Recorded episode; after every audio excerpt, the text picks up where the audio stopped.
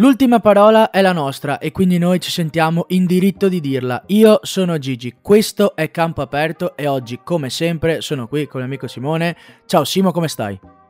Ciao Gigi, tutto bene? Tu come stai? Tutto bene, anche perché è stato un bel weekend ricco di calcio, ci sono state partite molto interessanti e secondo me anticipazione, il prossimo turno sarà ancora più interessante perché ci saranno partite altrettanto belle da vedere. Partiamo subito con i risultati, perché non c'è tempo da perdere ragazzi. Spezia Milan 1-2, il Milan vince all'ultimo respiro praticamente a 5 minuti dalla fine dopo che era stato um, agguantato dallo Spezia. Il primo gol lo segna Daniel Maldini, la dinastia continua.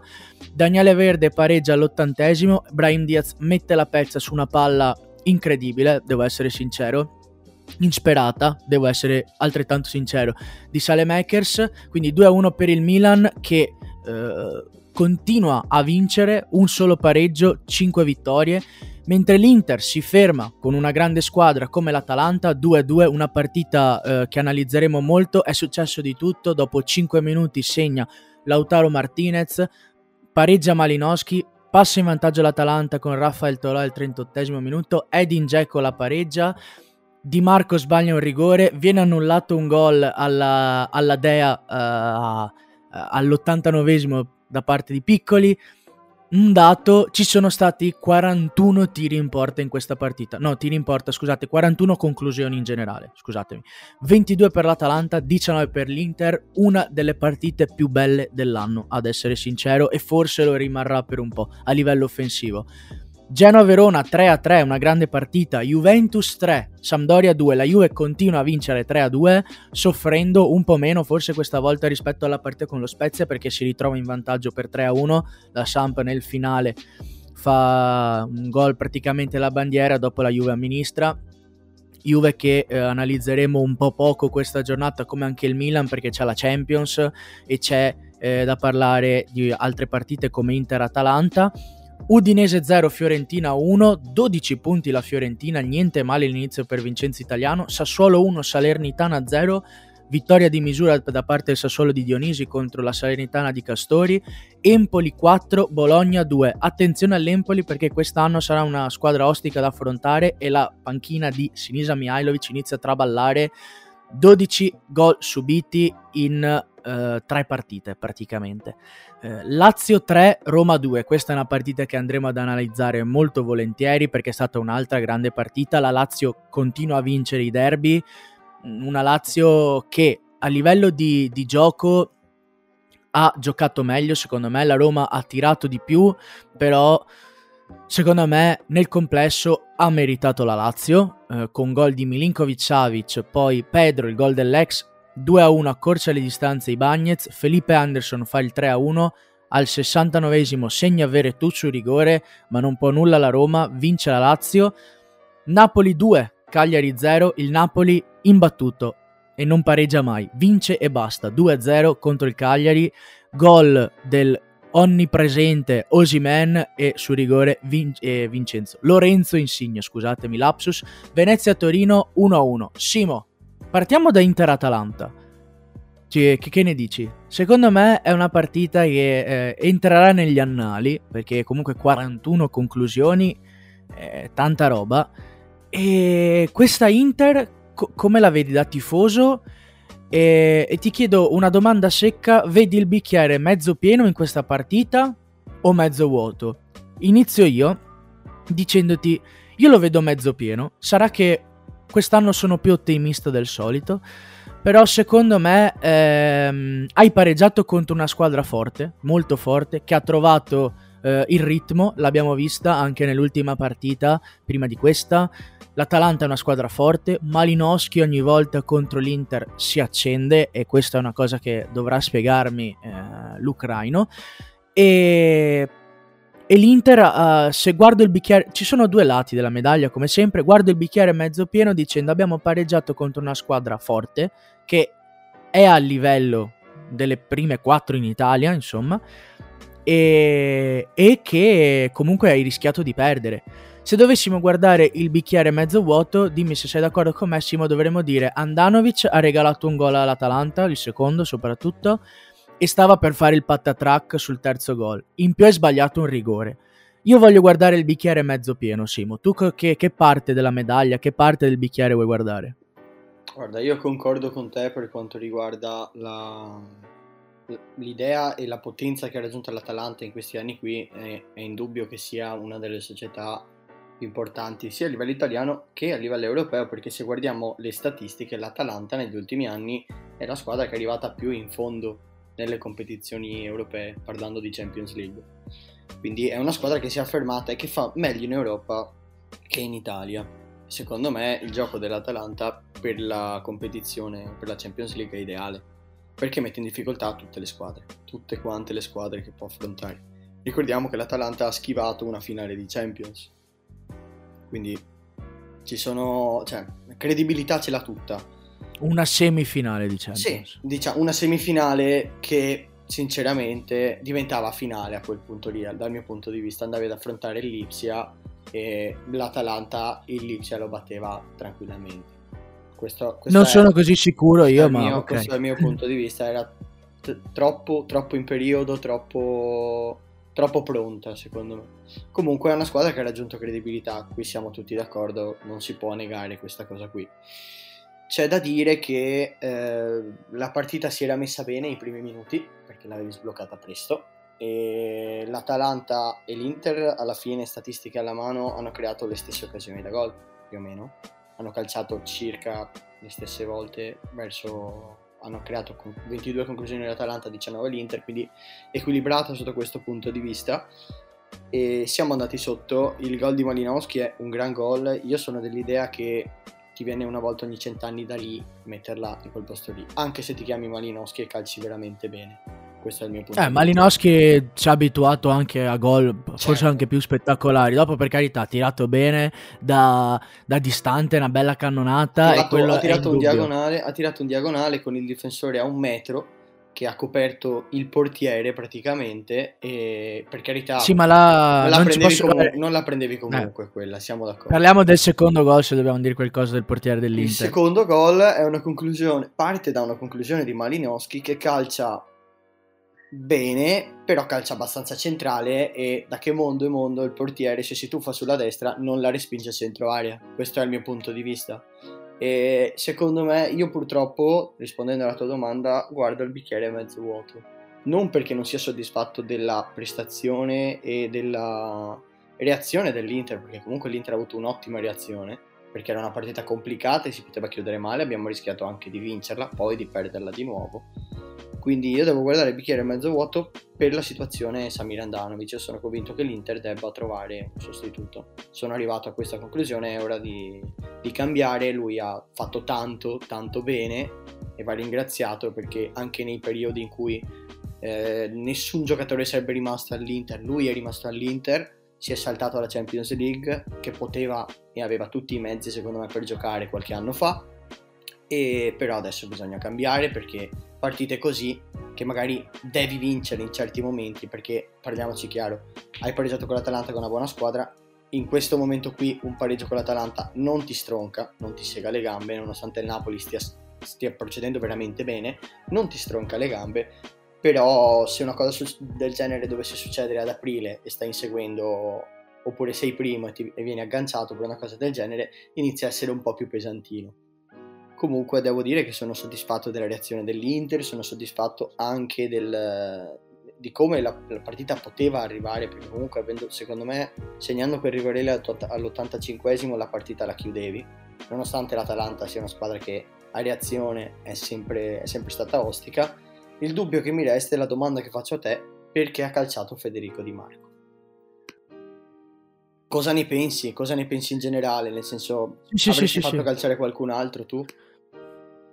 Ci arrivo, ci arrivo, con calma, Simo, perché ehm, parto da, dal discorso Handanovic. Io penso che, beh, l'ha annunciato Marotta, io penso che il sostituto sia stato trovato e sarà Andrea Onana del, dell'Ajax, preso a zero. Io, ha detto che è un profilo interessante. Io quando Marotta si sbilancia così vuol dire che c'è qualcosa sotto, insomma.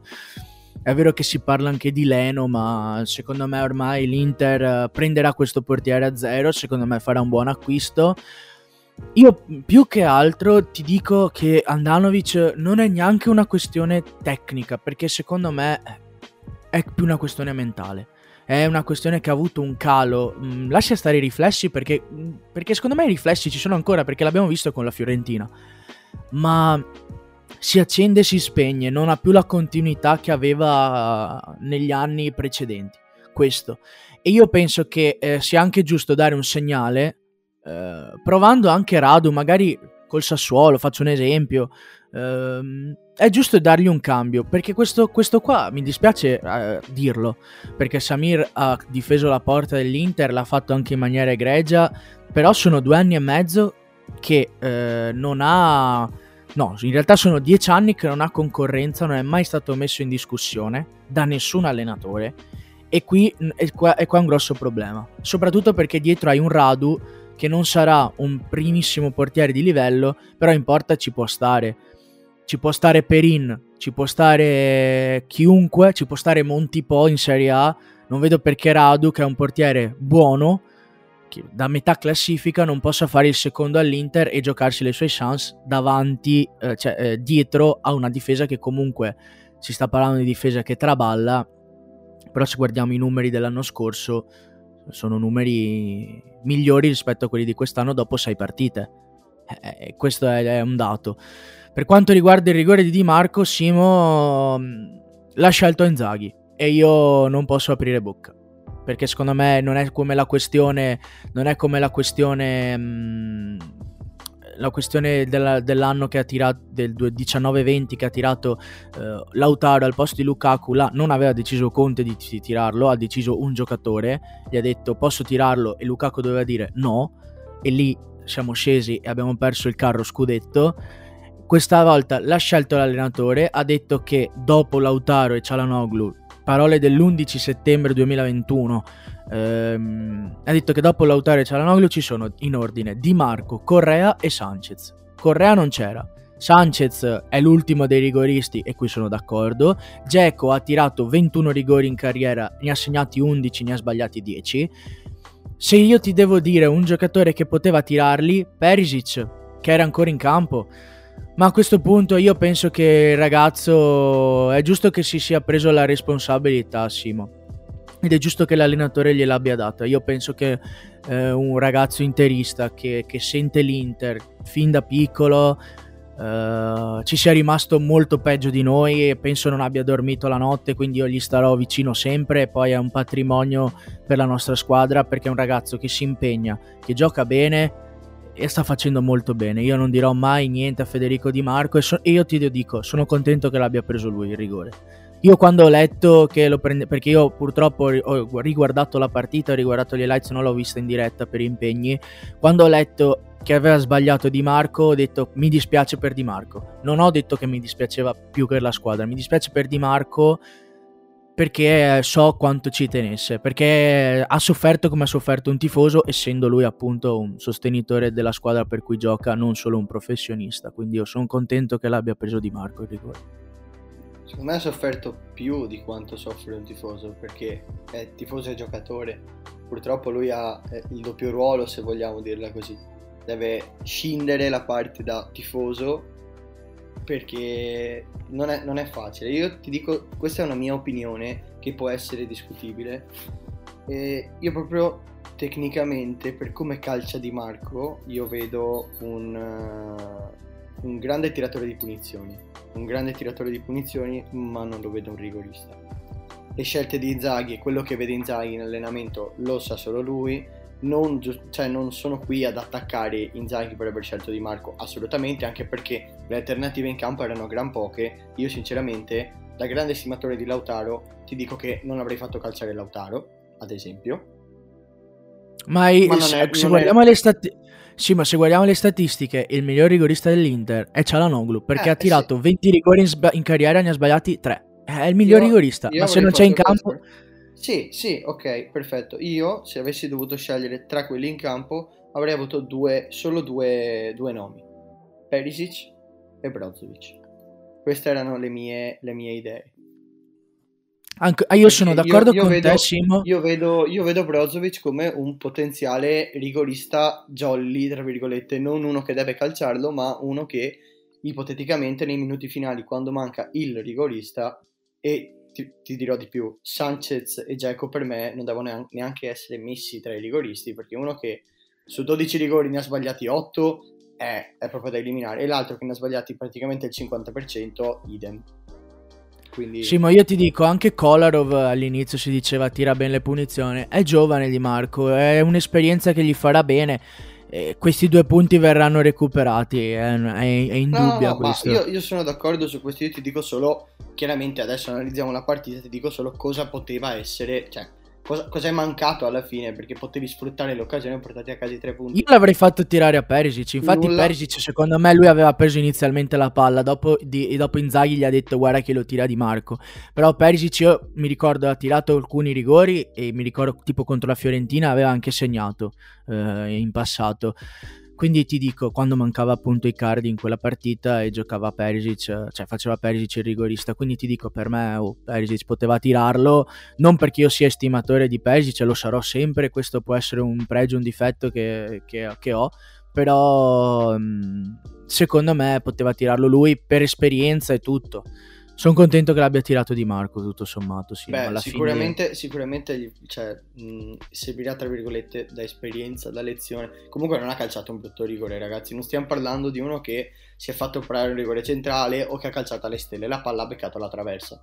La parte alta della traversa è andata fuori. Quella palla lì non l'avrebbe mai presa Musso. Parliamoci chiaramente. Quello era un rigore che andava dentro. La sfortuna Poi la cosa che io... ha voluto che sia andata fuori però Di Marco sa e l'ha, l'ha dimostrato tramite canali social, ha avuto molta, molta vicinanza da parte dei tifosi, era maricato per l'occasione, ma si volta pagina, c'è una partita importante già, già oggi. Guarda Simo, io ti dico, eh, vol- volto pagina, ma chiudo dicendo che ho visto poche persone dopo aver fatto un rigore del genere presentarsi ehm, davanti alle telecamere e lui ha detto lui si è presentato anche perché ha spaccato la partita quando è entrato quindi non si può dire niente è stato merito suo. Voltiamo pagina Simo una chiosa su Milan e Juve ti faccio proprio due domande veloci. Mm, il Milan lo vedi, è una domanda proprio secca, cioè voglio una risposta non proprio secca ma rapida insomma, eh, e anche sulla Juve. Sul Milan ti faccio la domanda, è, è un Milan che nonostante abbia una grande difesa, perché comunque i numeri parlano, hanno subito solo tre gol, eh, farà come l'anno scorso, e questa è dura, prendersi una responsabilità dopo sei giornate Simo, e per quanto riguarda la Juve ti dico, finito il tempo di crisi oppure con gli infortuni di Dybala e Morata bisogna stare attenti che la prossima settimana c'è il derby della Mole?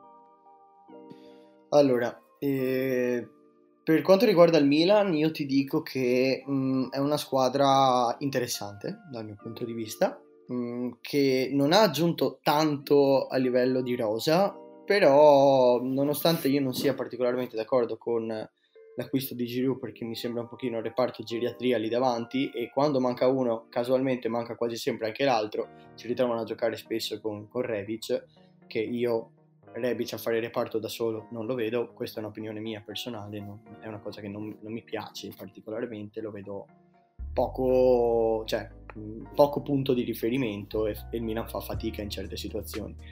Però, però Pioli ha, secondo me ha cavalcato l'onda l'anno scorso, il Milan quest'anno sta facendo delle buone partite, anche con la Juve ha giocato bene, una Juve in crisi per carità, con lo Spezia l'ha risolta all'ultimo, diciamo che eh, per adesso il Milan può diciamo, cavalcare un po' la stagione dell'anno precedente. C'è da dire che eh, finirà anche il momento in cui riesce a sbloccarla a 5 minuti, cioè a risolvere la partita a 5 minuti dalla fine. Ci saranno le partite in cui la palla non entrerà, come succede ad ogni squadra, un periodo durante l'anno in cui se pensi di vincere tutte le partite 1-0, 2-1, quel gol lì, quei gol lì non ti entrano e la partita finisce 0-0. Quindi diciamo che è un po' un enigma giustamente dopo sei giornate. Può far bene, può secondo me più o meno cavalcare la falsa riga della stagione precedente a livello di, di gioco. Non vedo un Milan più, cioè che abbia fatto quello abbia alzato l'asticella rispetto all'anno scorso. Vedo un Milan più compatto, questo è il mio punto di vista, ma più o meno La, siamo... la vedi più costante, quindi, cioè, nel senso, vedi che il progetto ha dato effettivamente continuità, ma secondo te manca fare lo step? Sì, E- io te lo dico chiaro, io vedo un Milan in zona Champions come l'anno scorso. Dopo seconda, terza, quarta posizione è, è relativo a livello di, di qualificazione e meno relativo a livello di guadagno economico, in termini economici. Io vedo un Milan che comunque la zona Champions non avrà difficoltà secondo me a portarla a casa perché ha, ha raggiunto una costanza, una costanza importante. Chiaramente c'è la situazione infortuni in casa Milan che è da, da monitorare perché è veramente incredibile come sia la squadra che viene colpita più spesso da infortuni muscolari. Secondo me, come abbiamo parlato, a causa di una preparazione. Non un che po'. la Juve comunque stia andando meglio. No, eh. no, no, no, no, però il Milan anche l'anno scorso aveva avuto questo problema qui e secondo me, come stavamo parlando, è proprio a causa di una preparazione non all'altezza di, di quello che, che serve dopo durante l'anno. Invece, parlandoti della Juve, io ti dico una Juve che ha vinto con lo Spezia soffrendo tanto, ha vinto con la Samp soffrendo un po' meno, ma adesso trova un Torino che eh, ieri ha perso un, cioè un paio di punti per eh, un erroraccio di GG perché il Venezia non era minimamente in partita prima. Questo è il mio punto di vista. Il Torino crea tanto, è una bella squadra e farà soffrire. Farà soffrire tante squadre in Serie A. Juric è un grande Per me il. Toro. Per me il Toro ha perso più punti Simo contro. pe- eh, sono stati più pesanti i punti persi contro la Lazio. Sì, no, io ti Perché là dicendo... lo stesso. Cioè, immaginati che squadra ha Juric se è costretto a far giocare Gigi. Cioè, lui ha detto: Oh, finalmente si è fatto espellere, che così non facciamo più cappelle. Quattro punti li ha fatto perdere a sto povero Cristo. eh. Cioè, eh, su quattro Sì, punti. sì, sì, sono d'accordo. Eh, cioè, n- pesiamo i punti persi da Gigi, sono 4 punti, due rigori, di cui appunto quello ieri di Aramu che a momenti eh, la para eh, Milinkovic Savic.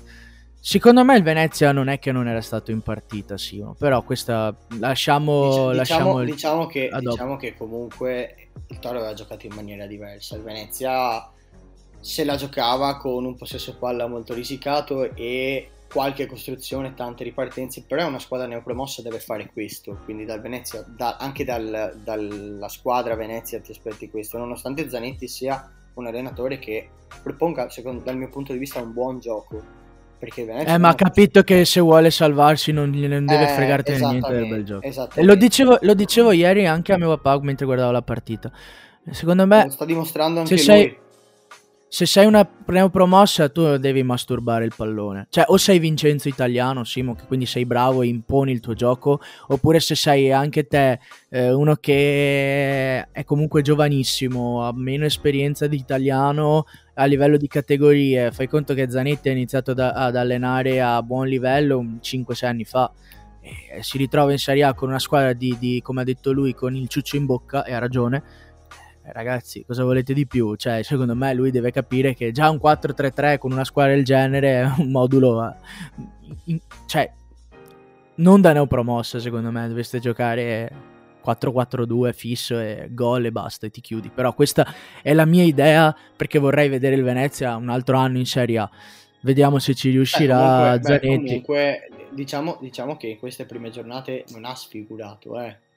Comunque si è portato a casa 4 punti in 6, in sei giornate, non ha, cioè, è in zona retrocessione, chiaramente, però non è, non è ultima, non è la Salernitana. Diciamo che, ha preso pu- diciamo che ha preso tre punti importanti a Empoli. Eh, perché quello è uno diciamo, scontro quello è uno salvezza. scontro diretto, uno scontro Però hai diretto. perso, Poi- hai perso quando meritavi di vincere contro lo Lo Spezia. Sì, Però sì, quella è un discorso che va oltre, stavamo parlando di, di Milan e Juve alla fine. Sì, sì, sì, do- Eh, ti- ti- fare- ti- faremo anche la puntata zona retrocessione come abbiamo fatto l'anno scorso. Sì, magari durante il periodo pausa nazionale, Esatto. che secondo me può È starci, ideale, perché sinceramente, sinceramente non ho voglia di parlare di nazionali, basta. Cioè, Ma già il fatto che ogni mese, Già, no, ma già il fatto che ogni mese mi fermi la, l'unica passione vera che ho, cioè, mi stai sulle palle. Quindi, ehm, a prescindere da questo, parleremo della zona retrocessione, anche perché quest'anno eh, è l- lotta retrocessione, lotta Champions scudetto è interessante. Comunque, Simo, torna sul discorso Juve che era abbastanza interessante. Ti avevo chiesto se la Juve effettivamente era uscita dal momento di crisi o con gli infortuni di Dybala e Morata farà, farà fatica. Allora, eh, io ti dico che Allegri qualche soluzione la sta trovando, eh? Ed era una cosa che ci aspettavamo, perché comunque stiamo parlando di un allenatore che ha vinto, ha, ha vinto come voleva lui, chiudendo le partite presto, perché Allegri ha sempre chiuso le partite relativamente presto, e solo che ha una rosa che purtroppo dal, cioè, dal punto di vista di, anche solo di copertura dei ruoli dell'11 titolare non è preparata per come scende in campo. Cioè io continuo a vedere un Rabiot che fa l'esterno e, ed è sangue, cioè veramente mi sanguinano gli occhi. E, però devo dirti la verità, sta trovando una soluzione. Mm, io continuo a dire che, cioè, giustamente noi parliamo, è la Juve, la Juve, la Juve arriverà. Sì, la Juve magari arriverà ma sarà una Juve comunque diversa. Io devo, ti faccio una domanda cambiando discorso, io ti chiedo del Napoli perché è il Napoli che sta impressionando e il giocatore che a me sta impressionando di più, tralasciando Victor Osimen, scommessa personale per quanto riguarda il fantacalcio, perché secondo me è l'attaccante che voleva Luciano Spalletti e si sono trovati, questo è il mio punto di vista, loro due si sono trovati. E io ti voglio parlare di, di Anghissa, perché Anghissà è arrivato in Serie A eh, come giocatore sconosciuto e aveva la corte di mezza Europa, perché in realtà aveva la corte di mezza Europa ed è uno dei centrocampisti in questo momento più in forma sicuramente, ma possiamo usare la parola migliori, nel senso sta dimostrando tanto, sta dimostrando davvero tanto, io lo metto dietro eh, a, a, Barella perché Barella nelle prime sei giornate è stato stratosferico, quindi eh, numeri alla mano però anche Anghissà non sta scherzando, eh? è un giocatore veramente interessante. Il Napoli ha fatto un colpo da maestro. De Laurentiis non è nuovo, secondo me, a queste cose qui. Allora, Simo, io ti rispondo domandandoti, ed è sbagliato. Ah, voglio. Allora, ti dico, intanto partiamo da Osimen. Sono d'accordo, è un attaccante da Spalletti 100% e soprattutto ha anche la testa che Spalletti può gestire. Cioè, basta vedere Nainggolan a Roma quando è andato via Spalletti cosa è successo. Lui ha un po' una testa calda e secondo me con Spalletti, con l'esperienza eccetera, si è trovato eh, nel suo mondo. È un attaccante che può fare quello che ha fatto. Noi avevamo già parlato, Simo, la scorsa settimana di un Osimen che eh, può ricalcare quello che magari ha fatto con eh, i Cardi, con, facendogli fare quasi 30 gol eh, in campionato. Quello che posso dirti di Anghissà e ti rispondo domandandoti, ma mezza Europa di che livello, Simo? Perché io, allora, giu- più che De Laurentiis io ti dico Giuntoli, perché Giuntoli lo sappiamo che è un grandissimo direttore sportivo e ha già fatto delle cose importanti, già il fatto di aver rubato lì sì, a mezza Europa di alto livello Fabian Ruiz che, ripeto, a me è stato detto che ah, ma Fabian Ruiz non può giocare nel ruolo che fa Brozovic. Insomma, per me è... è... Io lo... se devo sostituirlo Brozovic con qualcuno in questo momento, mi dice Brozovic va via. Chi prenderesti? Fabian Ruiz. Però questo è il mio, il mio ragionamento, insomma. Non corre come Brozovic, però vabbè, hai Barella che fa tutto, quindi come hai citato te. Eh, io ti rispondo così. Dopo, per carità, se Anghissà sembra Patrick Vieira, io rimango dell'idea che il livello del campionato uh, non sia di questo grandissimo livello. Dopo Anghissà, come ho detto anche nella puntata precedente, Simo è un gran colpo, sta facendo benissimo. Però mi viene da dire, è più il fatto che noi abbiamo buonissimi allenatori che stanno allenando le top e che si adattano ai giocatori che hanno e con le loro idee portano avanti buoni risultati comunque, oppure effettivamente ci bisogna, bisogna accontentarsi degli Anghissà, perché signori miei è forte, eh? però se sembra Patrick Vieira non lo so, però per dirti, se mi dici eh, cioè, ha giocato contro Juve una partita perfetta, chapeau. Però io ti rispondo domandandoti questo. Qual è il livello di mezza Europa che, dove, cioè, non penso che il Chelsea avesse... No, eh, ma perché il Chelsea non ne ha bisogno. Io ho letto voci e te lo confermo adesso. Intanto il Milan, parlando di Serie A, era stato vicino poco prima della chiusura. Però si parla sempre del nostro campionato. Eh. Poi c'era la Roma, poi c'è stata... Eh, sì, sempre no, del no, nostro no, campionato. Aspetta, nel 2020 c'erano stati eh, colloqui con il Real Madrid. Questo è quello che, che leggo io. E ehm, ti, non, chiaramente non stiamo parlando del fenomeno, stiamo parlando di un giocatore che è arrivato in Serie A silenziosamente, che è stato preso per una cifra ridicola per quello che sta dimostrando in questo momento qui. Ok, lo sta dimostrando in Serie A, siamo d'accordo, evidentemente. Ma livello... infatti io ho detto, mi tolgo il cappello davanti a Giuntoli, a Giuntoli perché ha fatto l'ennesimo gran colpo, secondo me, de- della sua gestione Napoli. Ha sbagliato pochi colpi, contando che quest'anno il Napoli non ha praticamente fatto calciomercato se non mm, Juan Jesus e Anghissà.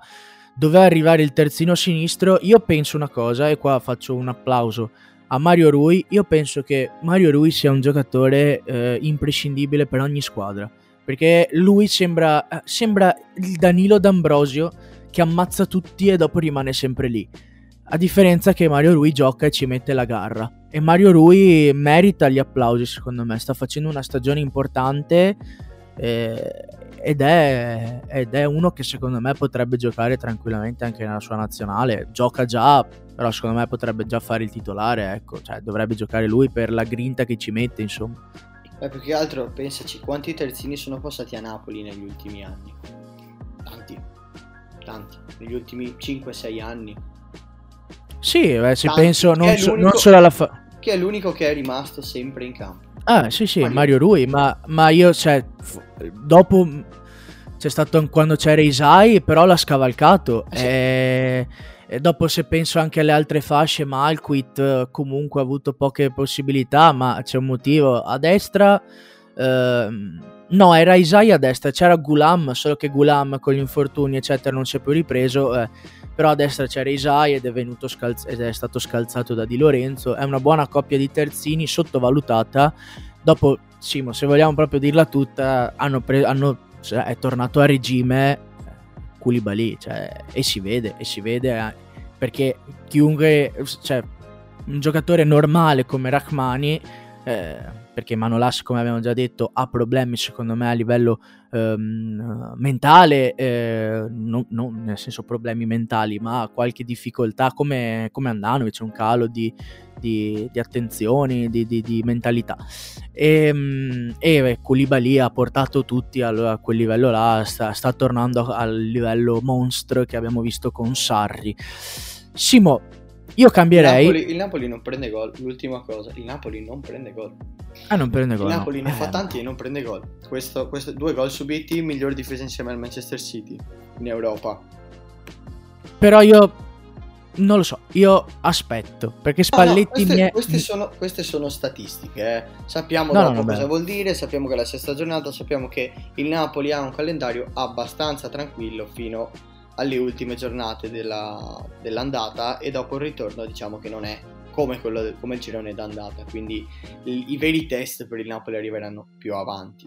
Però diciamo che i primi non c'è niente no, da no, dire. Superati, superati a pieni voti, però io ribadisco, aspetto, come hai detto anche te, Spalletti mi ha abituato a fare queste cose. Aspettiamo, aspettiamo e aspettiamo. Comunque Simo, direi di parlare della partita della giornata, secondo me, dopo Inter-Atalanta, che è stata Lazio-Roma, che è finita 3-2 per la squadra di Maurizio Sarri, che, devo essere sincero, mi ha molto gasato facendo l'esultanza con l'Aquila Olimpia, e lì è una cosa molto italiana, mi, mi è piaciuto perché è una cosa che io probabilmente, se fossi stato straniero, mi sarei ancora più gasato, perché è una cosa, non lo so, è una cosa che mi ha emozionato, devo essere sincero, mi ha emozionato vedere eh, Maurizio Sarri con l'Aquila della Lazio in mano perché, perché non l'avevo mai visto fare se non al falconiere e quindi devo, es- devo essere sincero, mi sono molto emozionato. Ho visto Sarri che era praticamente un bambino a fine partita, eh, Murigno ha chiamato a raccolta i suoi io ripeto, guarda, guardo le statistiche e ti dico, la Roma doveva vincere. Guardo la partita e l'ho guardata tutta perché secondo me è una partita che vale eh, tutto, cioè vale eh, la pena guardare e ti dico Simo, per me meritava la Lazio. Come ha giocato la Lazio? Benissimo, benissimo, di qualità e come ha giocato la Roma da Giuseppe Mourinho, ovvero ripartenze, eccetera, eccetera. È anche vero che la Roma ha preso due gol in contropiede, però è stata brava la Lazio, perché la Lazio ha centrocampisti di qualità che mandano in porta i giocatori e poi c'è stato l'MVP della giornata, ovvero Immobile ha fatto due assist, però Felipe Anderson ha fatto quello che voleva e lì si è visto il limite della Roma senza Spinazzola.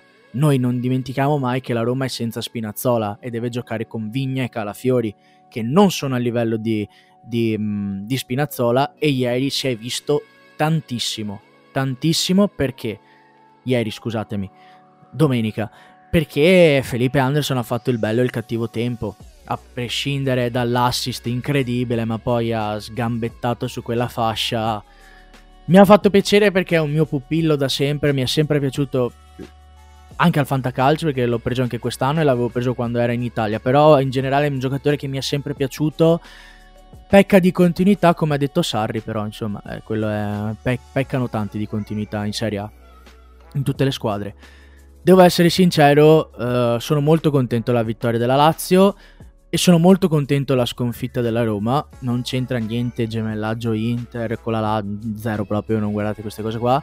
Sono molto contento perché secondo me la Roma meritava questa sconfitta in campionato molto prima anche di Verona. E penso che Mourinho abbia già sbagliato a fare certe dichiarazioni, mh, mm, tipo a fine partita, e dopo se vuoi commentiamo assieme. E, e secondo me è giusto che quell'ambiente lì abbassi le ali.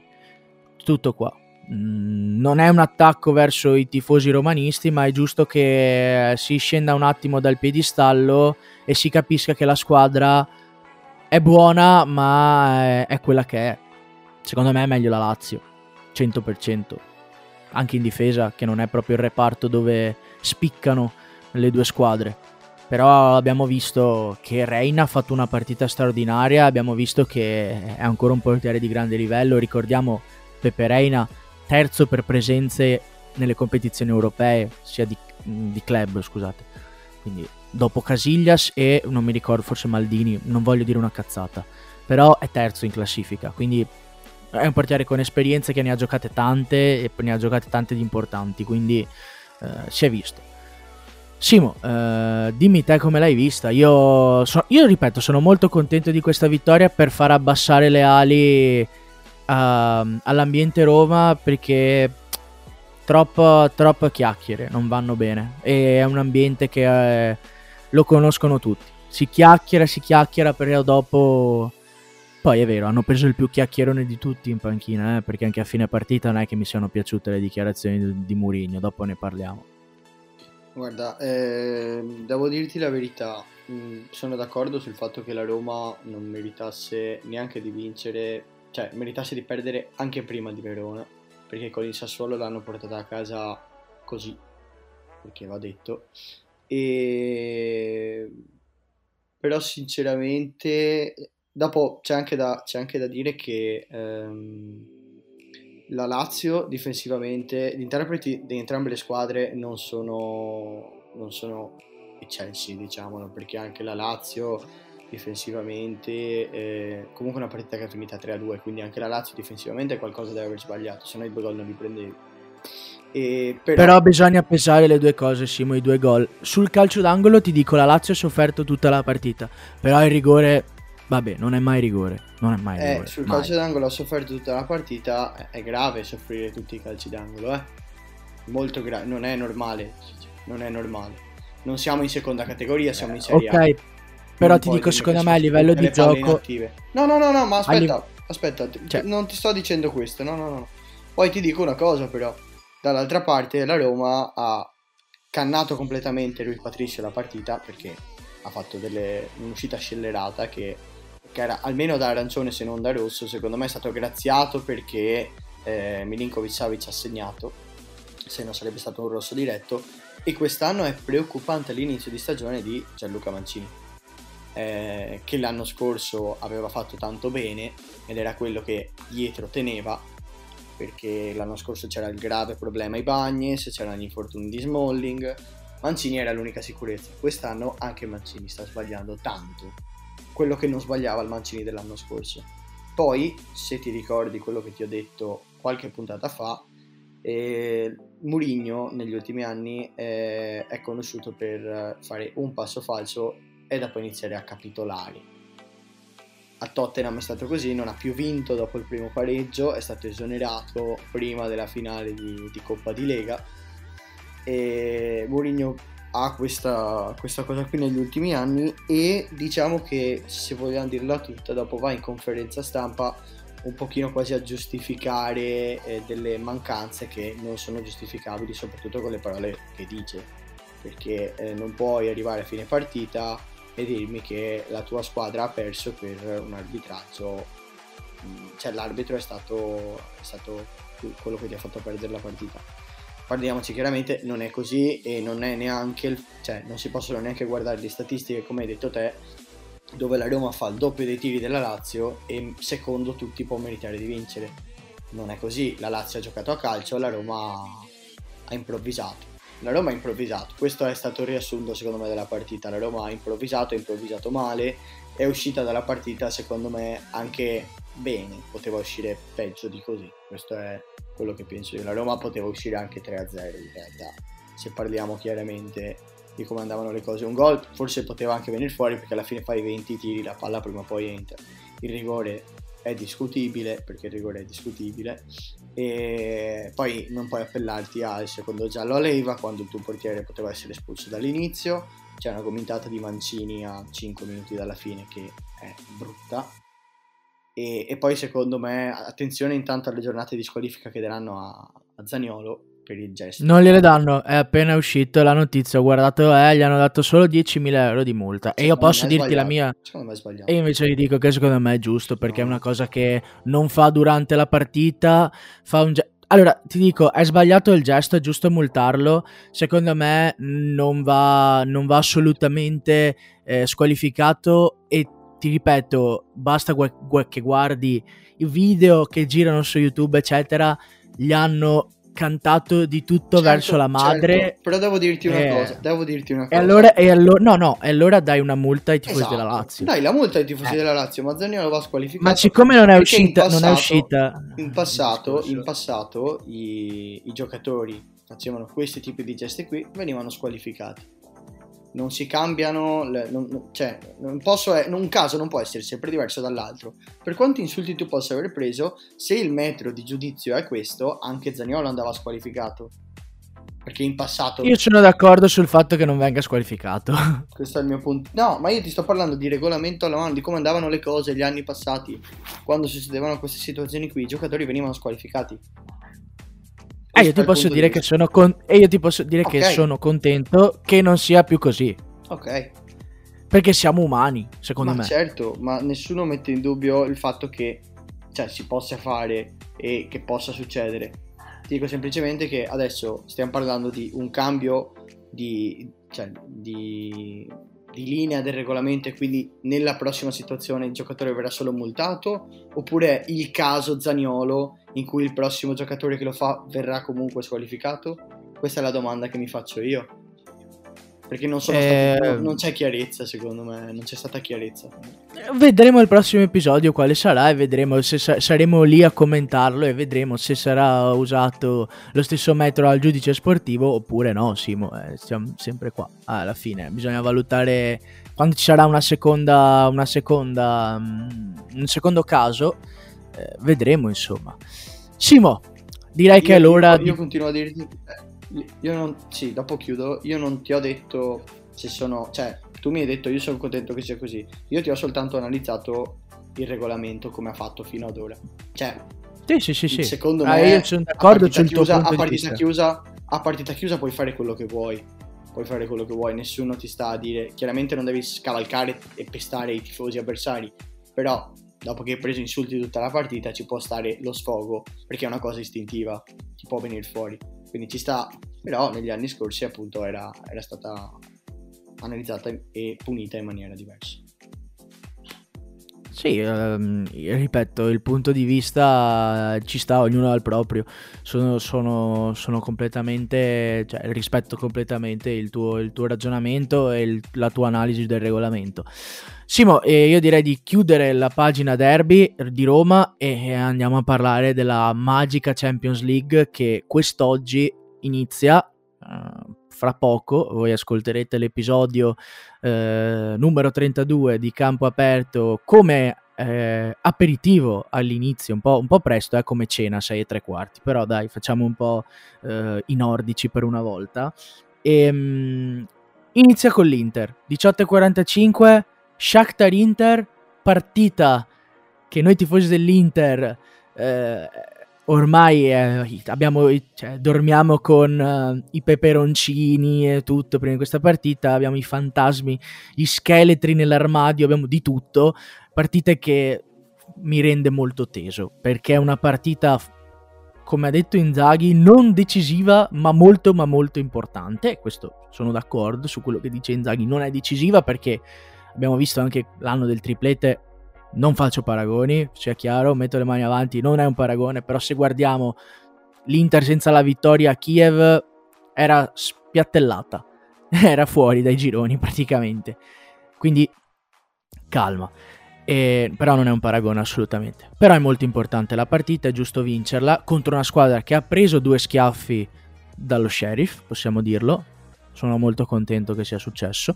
Ehm, perché... Perché sei contento? No, dai, voglio saperlo. Perché in panchina dello Shakhtar c'è un signore che mi sta molto sulle palle. Salutiamo, chiama... salutiamo i legali di, Ru- di sì, Rudy, Rudy, Rudy De Zerbi. Di Rudy Zerbi, esatto. di... Salutiamo anche loro che non si sa mai, magari sai, entra, entra anche lui nelle discussioni. Esatto, no, bene, Rudy, Roberto... orientalista Rudy, ti voglio bene. Roberto De Zerbi mi sta ampiamente sulle palle come persona, come allenatore, non ci uscirei manco morto, a parlare di calcio nemmeno mi annoierei e quindi spero che l'Inter faccia lo stesso risultato se non più ampio ehm, contro lo, lo Shakhtar. Ehm, detto questo, speriamo bene. Pronostico Simo? Vittoria.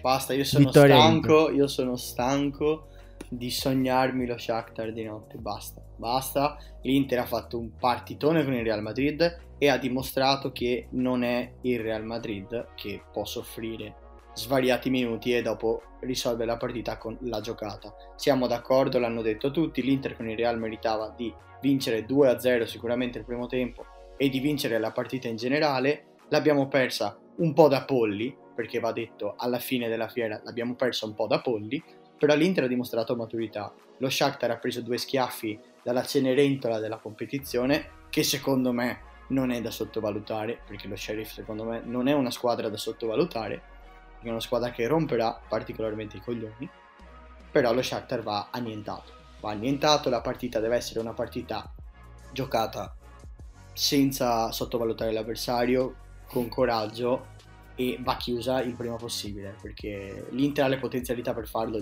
Le aveva anche quando abbiamo fatto 0-0. No, no, io, io, me la rido perché ho, ho, ho, io dormo con la faccia di, di De Zerbi con il mirino puntato sulla fronte, capito? Io me la rido solo per quello che sto pensando a che vo- cioè, la mia voglia di vincere contro De Zerbi è tanta quanto vincere la quarta Champions League, capito? Io voglio distruggere, voglio 5 pere come in Europa League eh, l'anno che siamo arrivati in finale. Quello è.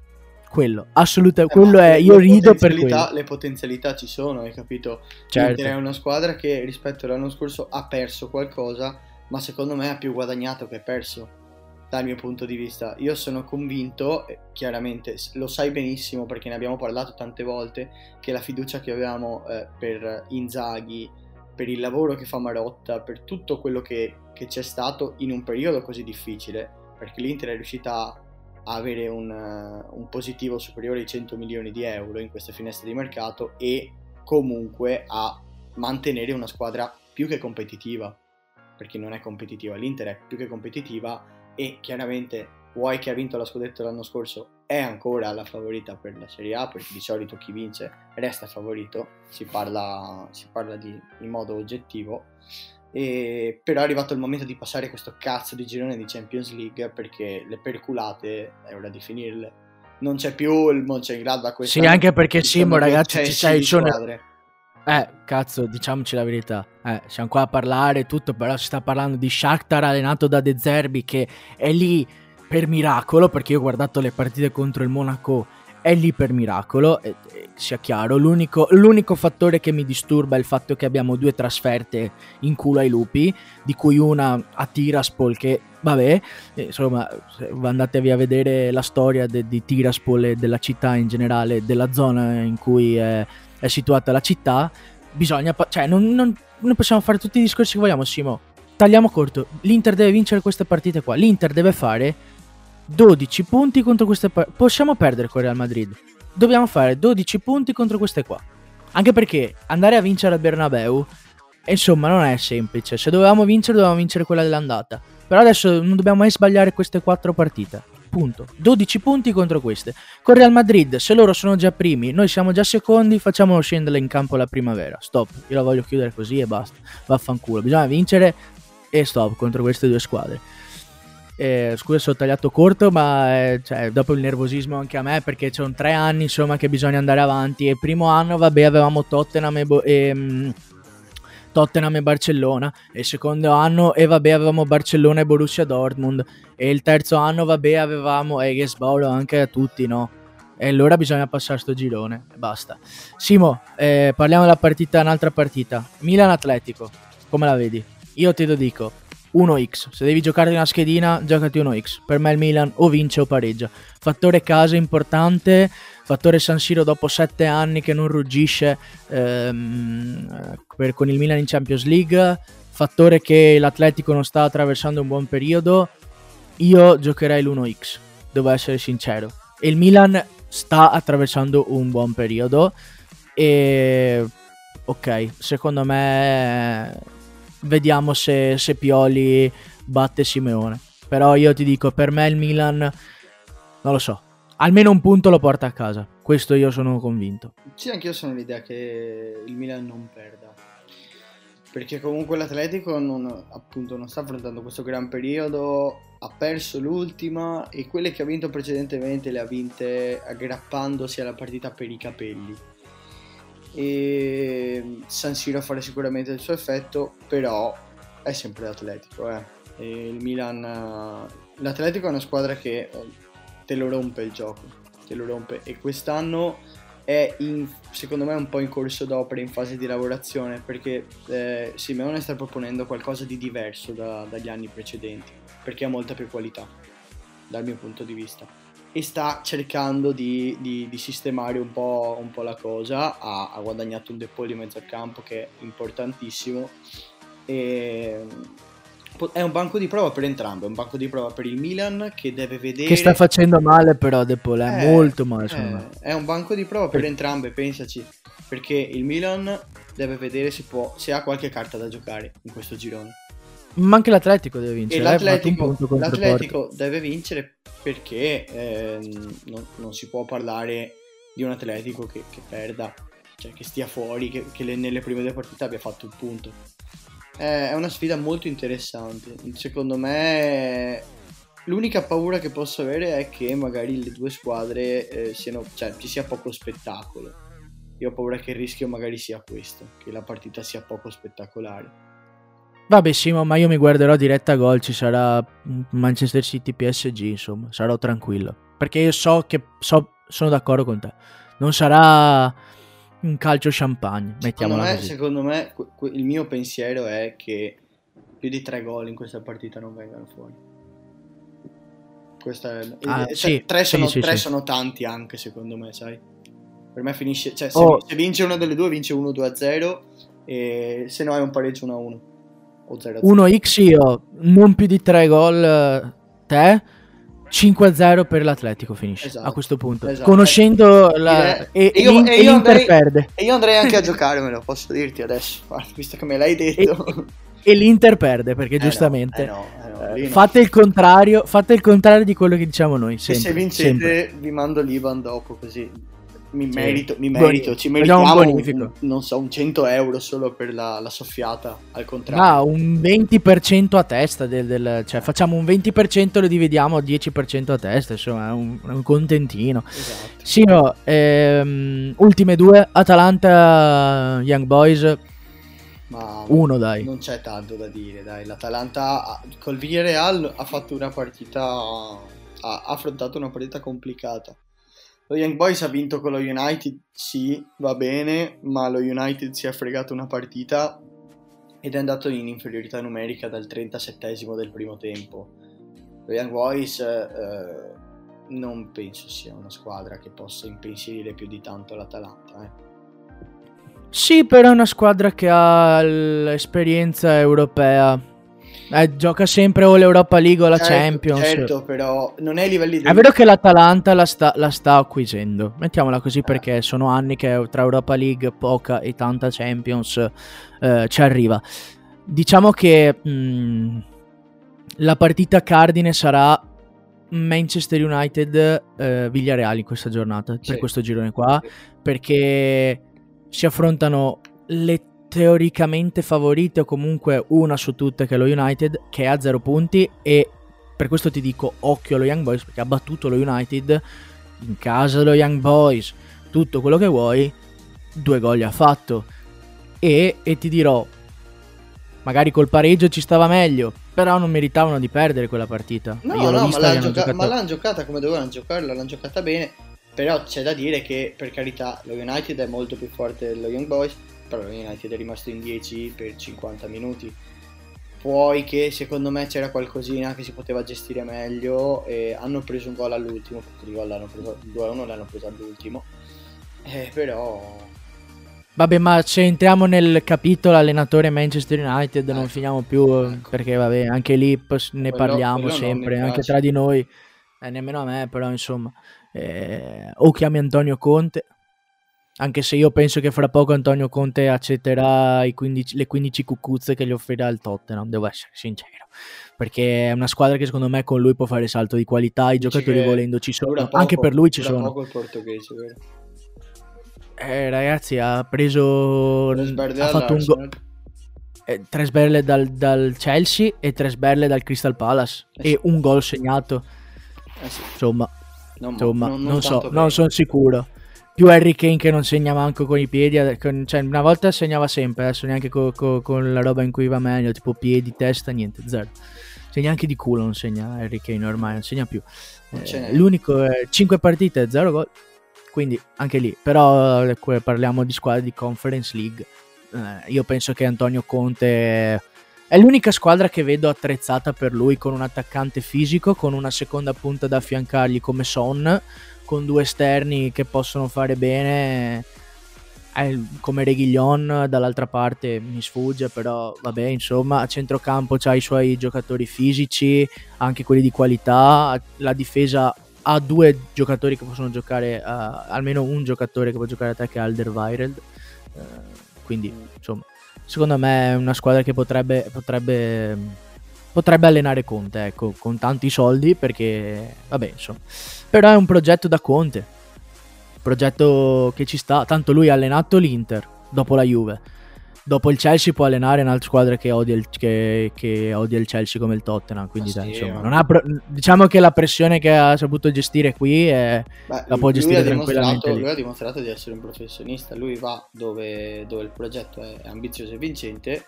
Per carità, sì, dove ci sono i soldi, certo, però eh, diciamoci anche la verità. È giusto, Cimo. Lui è andato alla Juve, ha vinto, è andato al Chelsea, ha vinto, è andato all'Inter, ha vinto. Parliamo di questo, giusto? Lascia perdere. Esatto. Cioè, lui ha costruito e ha vinto in un progetto biennale. Ma, Niente da dire. non dirò. Ah, no, ma infatti è un allenatore fortissimo, importantissimo. Che però che può giocarci- l'unica pecca che ha e che deve risolvere è il livello europeo.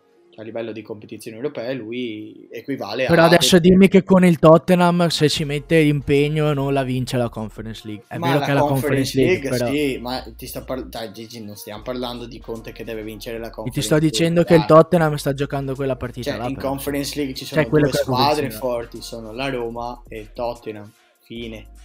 Non Io sono altro. completamente d'accordo, però se dovesse subentrare, no, cosa può dire? Mi faccio eliminare dal, da- Ma no, ma dalla la, ma la va a vincere, di ma la vincere. va a vincere, ma sì, ma può far giocare anche i bambini in Conference League. Eh, parliamoci, E- l'unica cosa fastidiosa sono le mega trasferte che si dovrà fare. Eh sì, sì, quello sì. Comunque Simo, eh, parlando sempre di Inghilterra, Juventus-Chelsea, partita che vedrà la Juventus contro i campioni d'Europa in carica, contro Romelu Lukaku. E... Che però, hanno, così- che, però, che però hanno steccato l'ultima partita con il City. Sì, sì, sì, no, è vero, vero, vero. Però quello che posso dirti è eh, mancherà E Morata. mancherà Morata e il Chelsea non ha proprio difensori scarsi. È vero che gli mancherà Angolo Kanté, però ci sono anche altre alternative. eh. È vero che Kanté è uno, però diciamo il Chelsea non è che pecchi di... No, c'hanno anche Saul Mm. adesso. Sì, esatto. Hanno aggiunto Saul che potrebbe benissimo giocare. Probabilmente giocherà.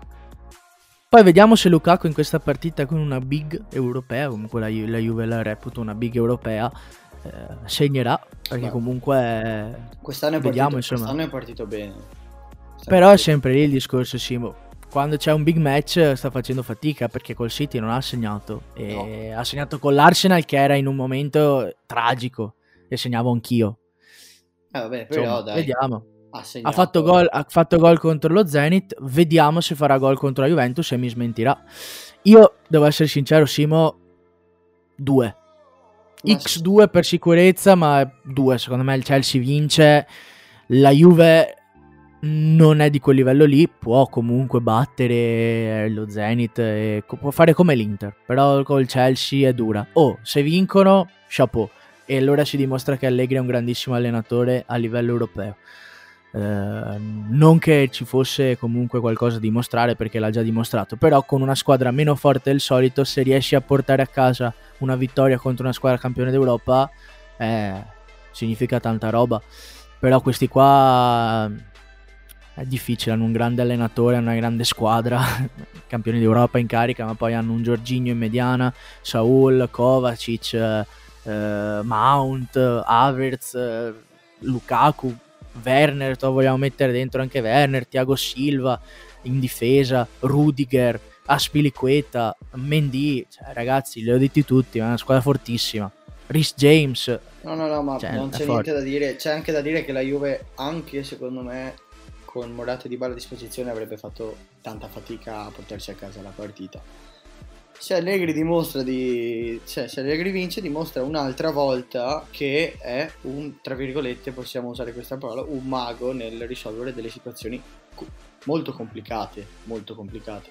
Però, dati alla mano, guardiamo in faccia la realtà. La Juve ha battuto la Samp, lo Spezia e è una squadra in un po' in un anno particolare, in un anno di transizione, deve fare il mercato, deve sistemare tanto in mezzo al campo, deve mandare via un paio di giocatori pesanti a livello di bilancio perché stiamo parlando di un'altra società che ha il bilancio in rosso. E tra parentesi inizia a essere più grave del previsto. Si è visto in questa finestra di mercato eh. si è visto e non, non- non ha fatto praticamente movimenti è costretta ad acquistare Locatelli con un prestito biennale con obbligo di riscatto da pagare entro il 2029 cioè 6 anni. No 6 anni scusa. Sì da quando finisce il prestito sono 6 anni dal 2023 per pagare 30 milioni. Vuol dire che gli dai 5 milioni all'anno. E io sinceramente non capisco come il Sassuolo abbia accettato una proposta del genere. Io mi, sentirei- mi sarei sentito insultato personalmente a livello di società perché l'Arsenal avrebbe offerto 40 milioni subito però eh, la volontà del giocatore è incisa perché il giocatore ha detto io voglio andare lì incide sempre, sì. sì, però. Gigi, tu sei la società, tu decidi se accettare la proposta, eh? Se è chiaro. Chiaro che se dopo hai un mal- Però se il hai giocatore malcon- fa muro... se hai il malcontento del giocatore non ti fa sicuramente bene a livello eh, di spogliatoio.